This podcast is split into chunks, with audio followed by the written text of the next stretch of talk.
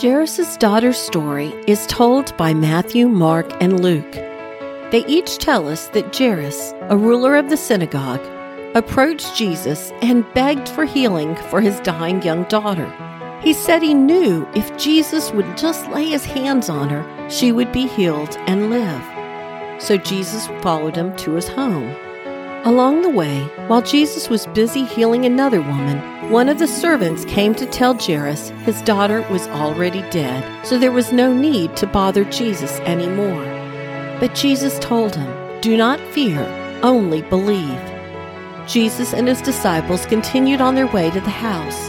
They arrived to find professional flute players and wailing mourners. Jesus addressed the mourners, asking them why they needed to make such a commotion when the child was not dead, only sleeping. Rather than finding comfort in his words, they mocked him, so he sent them outside. Jesus allowed only the girl's parents, Peter, James, and John, to accompany him to the girl's bed. He took the young girl by the hand and said, Little girl, I say to you, arise.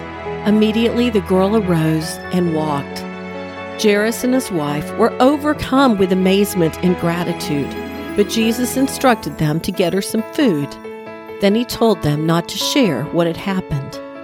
Though others were celebrating her death, Jesus saw life in Jairus' daughter. No matter how hopeless our situation may be, we're never too far gone for Jesus to step in and change things.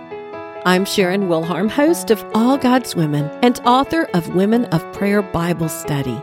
Learn more about Jairus' daughter and all the other women in the Bible at my website at allgodswomen.com.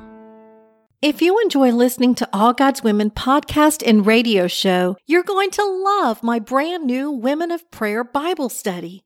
Get to know the character of God by studying the prayers of women in the Bible. Grab your copy today, available in paperback and Kindle.